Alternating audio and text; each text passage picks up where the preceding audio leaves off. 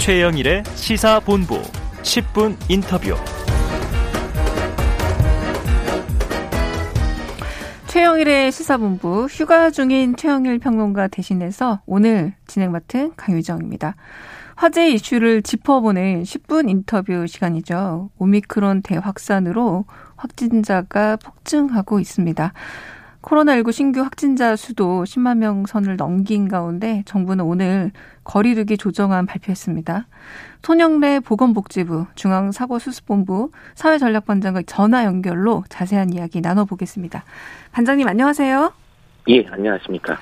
네, 19일부터 영업시간 밤 10시까지 허용했습니다. 거리두기 체계가 조금 완화된 건데요. 역대 최대치 확진자가 나오고 있는 상황에서 거리두기가 일정 좀 완화된 이유는 뭘까요? 어, 일단 지금 확진자 수는 굉장히 빠르게 증가하고 있지만, 어, 중환자 수는 상당히 둔화돼서 증가하고 있는 상황입니다.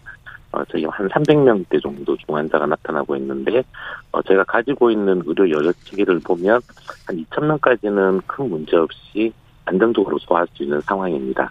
그러니까 오미크론이 아무래도 전파력은 좀 빠르지만 네. 위중도가 좀 낮은 현상을 반영하고 있다라고 보고 있습니다. 다만 아직 정점이 아직 확인이 안 되고 있어서 어 현재로서는 위중도는 떨어지고 있지만 정점 확인 때까지 방역을 과감하게 완화하기 좀 어렵다고 판단하고 있고 어, 대신 워낙 장기화되고 있는 거리두기 때문에 이 소상공인 자영업들의 애로가 너무 커지고 있기 때문에 좀 가장 최소한도로 일정 조정을 한다는 게 이번에 지금 영업시간 1시간 연장을 하게 된 배경입니다. 그래서 음, 좀 현행 6인에서 8인으로 늘어날 가능성이 있다라는 말에 또 기대를 가졌던 분도 있었단 말이에요. 그런데 사적 모임 인원 제한은 6명 6인 유지 결정이 내려졌습니다. 그 이유는 또 뭘까요? 예, 그 말씀드린 것처럼 사실 의견은 다양한 의견들이 있습니다. 네. 어, 경제 분야나 소상공인 자영업 분야에서는 어, 사실 이제 오미크론 같은 위험성이 좀 떨어지니까 사적 모임도 과감하게 좀 풀어주고 영업 시간도 더 과감하게 픽했으면 좋겠다라고 하는 의견들이었고 반면에 이제 의료 방역 전문가들은 적어도 정점을 확인할 때까지는 거리두기를 좀 유지해야 된다라는 의견이었습니다. 그러니까 이런 여러 의견들이 좀 상충된 의견들 속에서 아까 말씀드린 것처럼 좀 최소한도로 네. 이 소상공인 자영업의 애로를 좀 덜어주겠다라고 판단했고 어, 현장의 요구가 가장 큰 부분들은 사적 모임보다는 아무래도 운영 시간 쪽을 좀 음. 연장하는 게 훨씬 더 요구가 강했습니다. 네. 그래서 우선 이 좀 운영 시간에 대해서만 좀 연장을 하고 그 외의 분야들은 향후 유행의 정점을 좀 확인하면서 이후에 추가적으로 완화하는 것을 검토할 예정입니다. 네, 실제 이제 시민들이 많이 사용하게 되는 게 이 QR코드 수기명부 안심콜인데 출입명부 작성용 QR코드 수기명부 안심콜은 사용이 중단되지만 방역 패스 확인용 QR코드는 어, 그대로다. 이 부분 좀 설명이 필요할 듯 합니다. 예. 지금 역학조사를 저희가 예전처럼 광범위한 접촉자 조사를 하지 않기 때문에 가족을 중심으로 고위험군만 하고 있기 때문에 이제 다중이용시설의 이용 명부를 광범위하게 정보, 정보를 저희가 보존할 이유가 없게 됩니다. 이 부분도 또 개인정보나 이런 부분들도 좀 문제가 있었던 부분이기 때문에 그래서 이제 출입 명부 자체를 보존하고 기록하는 의무는 없어지게 됩니다. 담정 중단을 시키는 거고요. 다만 그렇다 하더라도 방역 패스를 확인하는 시설의 음. 경우에는 방역 패스를 QR을 통해서 확인하는 경우들이 대부분이고 더 편하다고 하는 입장입니다. 그래서 QR은 계속적으로 제가 서비스를 해서 어 방역 패스 시설에서는 QR 사용은 계속 가능해 집니다. 정리하면은 방역 패스 시설을 가실 때는 좀 전처럼 QR을 찍어서 네. 접종 여부를 확인하시면 될 거고 네. 방역 패스를 적용하지 않는 이제 백화점이라든지 뭐 음. 뭐 영화관 같은 음. 시설들은 이제는 아예 출입 명부 자체에 의무가 없어지기 때문에 네. 별도의 어떤 그런 확인 없이 이용하실 수 있게 됩니다. 알겠습니다. 대통령 선거 기간을 고려해서 좀 거리두기 정책이 적용된 거 아니냐, 정치적 방역이 아니냐는 목소리도 있습니다. 선거하고 크게 상관은 없고요. 오히려 뭐 선거를 고려한다면 2주 정도를 하고 다음에 조정하는 게 오히려 더 그런 말이 나올 가능성이 크다라고 음. 보고 있고, 네. 어, 이번 조정을 통해서 어떤 영향을 미치는지를 보려 그러면 2주가 좀 짧습니다. 그래서 이 보통 영향을 미치려면 사회적 조치를 변경시키면 한 2주 정도 뒤부터 음. 영향들이 나타나기 시작하기 네, 때문에 네. 그런 부분 때문에 3주를 설정하였고 또 하나 아무래도 각종 전문가들의 지금 예측이 2월 말 3월 초 정도에 유행이 정점이 올 거라고 하는 예측들이 좀 상당히 많습니다. 네. 그 점을 고려했을 때에도 이번 조정 기간 중에 가급적 유행 정점이 나타나기를 그래서 감소세로 전환되는 상황들이 이번 도- 저 조정 기간 중에 도래되기를 좀 기대하면서 3주로 설정하게 된 것입니다. 그런데 또 한편으로는 이 거리두기 완화 메시지만으로도 유행이 더 증폭될 수 있다라면서 좀 걱정하는 전문가들이 있단 말이에요. 이 반대 입장은 네. 어떻습니까? 네.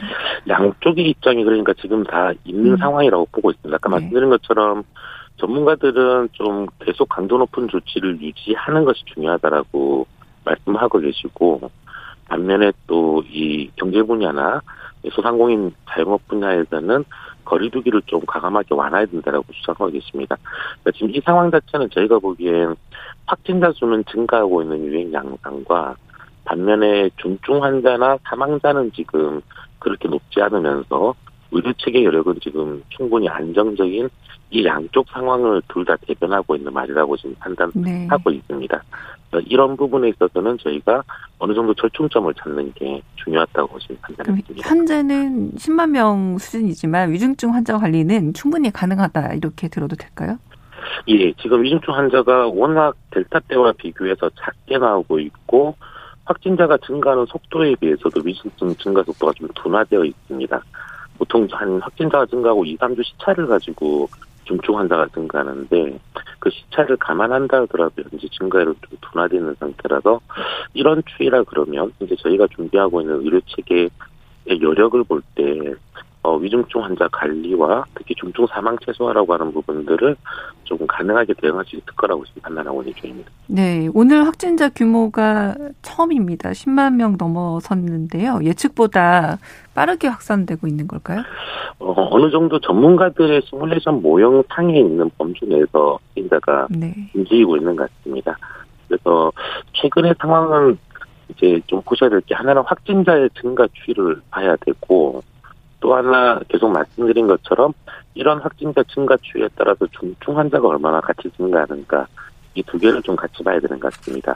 현재 확진자 증가 추이는 전문가들의 예측 모형과 유사하게 지금 진행되고 있고 위중증 환자는 말씀드린 것처럼 상당히 둔화돼서 증가되고 있는 양상입니다. 외국에서도 이런 상황들이 좀 나타나고 있는데 네. 우리나라에서도 똑같은 현상들이 지금 우리 실증 데이터를 통해서 지금 나타나고 있는 중입니다.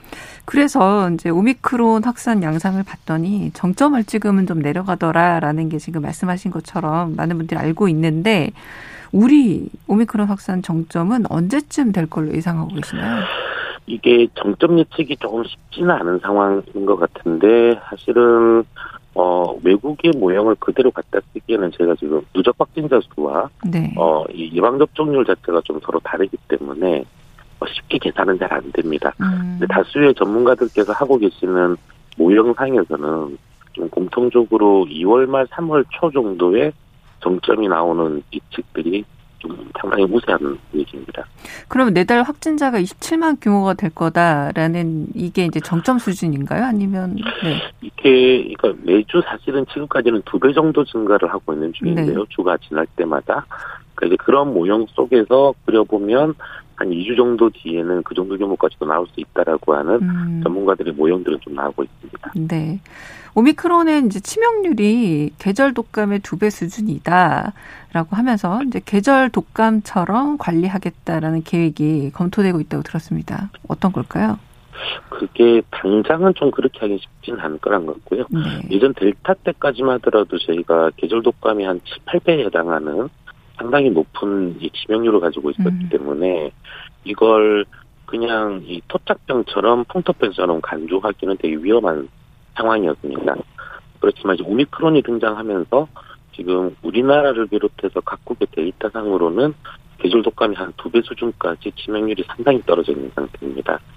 그래서 여기에서 어느 정도 유행 관리를 좀 적정하게 할 수 있다 그러면 네. 지금은 너무 가파르게 좀 증가하고 있는 음. 상황이지만 이 증가 추이가 꺾이고 어느 정도 안정화되기 음. 시작한다 그러면 어 이 정도의 치명률이다 그러면 이전처럼 그렇게 확진자를 아예 없게끔 관리하면서 어, 이 아주 특수한 의료체계를 고도로 가동할 필요까지는 없을 거라고 판단하고 있습니다. 네. 그러니까 이번 유행의 좀 정점 확인하고 어, 거기에서 네. 나오는 최종적인 치명률 같은 걸 좀 계산해 보면 아마 이 이후에는 좀 더 지금 현재 하고 있던 음. 방역 체계보다는 완화된 형태로 다시 재정립하는 게 가능할 거라고 보고 있습니다.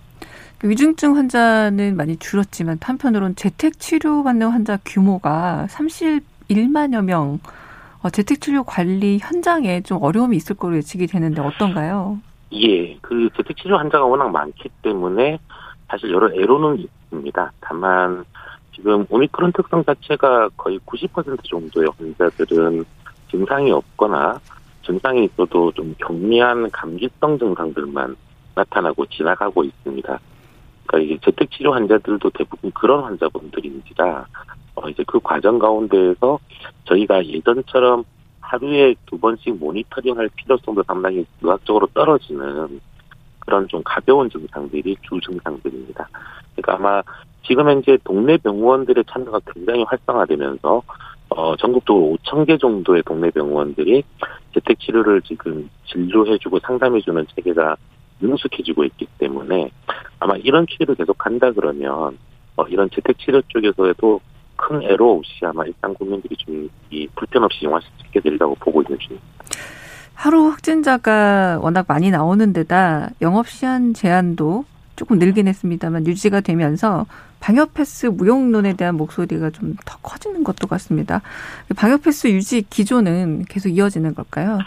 어, 방역 패스나 거리두기나 둘 다 비슷한 목적입니다. 그러니까 이 전체 유행 규모를 좀 차단시키고 어, 거기에서 피해를 좀 줄이려고 하는 의도이기 음. 때문에 아까 말씀드린 것처럼 유행 정점을 좀 확인하면서 다시 한번 방역 조치는 좀 조정이 돼야 될 거고 그런 방역 조치를 조정할 때 거리두기와 방역 패스 전부 다, 다 한꺼번에 보면서 좀 더 조정 방안들을 제가 검토하게 될 겁니다. 청소년 방역 패스 관심 많습니다. 이 도입이 또 4월로 연기되었던데 연기 배경이 뭘까요? 지금 이 법원에서 일부 가처분 신청에 대한 인용 네. 판결이 나오면서 지금 서울과 경기도 같은 일부 지역에서는 3월 1일 시행이 어려운 상황입니다. 그래서 제가 지금 항고심을 하고 있는 중이지만 3월 1일까지 결론이 나오지 않을 지금 일정들이라서 어, 우선 4월 1일로 1개월 좀 연장 연기하고 그 기간 동안에 법원의 어떤 판결 부분이나 전체적인 것들을 다시 정리를 할 예정입니다. 네, 그럼 언제까지 방역 패스가 유지되어야 된다고 판단하고 계신가요? 방역 패스가 유지되는 측면요. 네네네. 지금 그러니까 네. 방역 패스도 항구적으로 하는 조치가 아니기 때문에 네.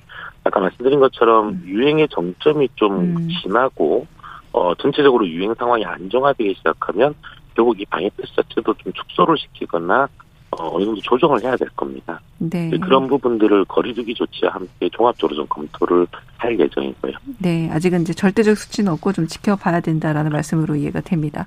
예. 네, 감사합니다. 어, 지금까지 손영래 보건복지부 중앙사고수습본부 사회전략반장과 함께 이야기 나눠봤습니다. 오늘 말씀 감사합니다. 예, 감사합니다.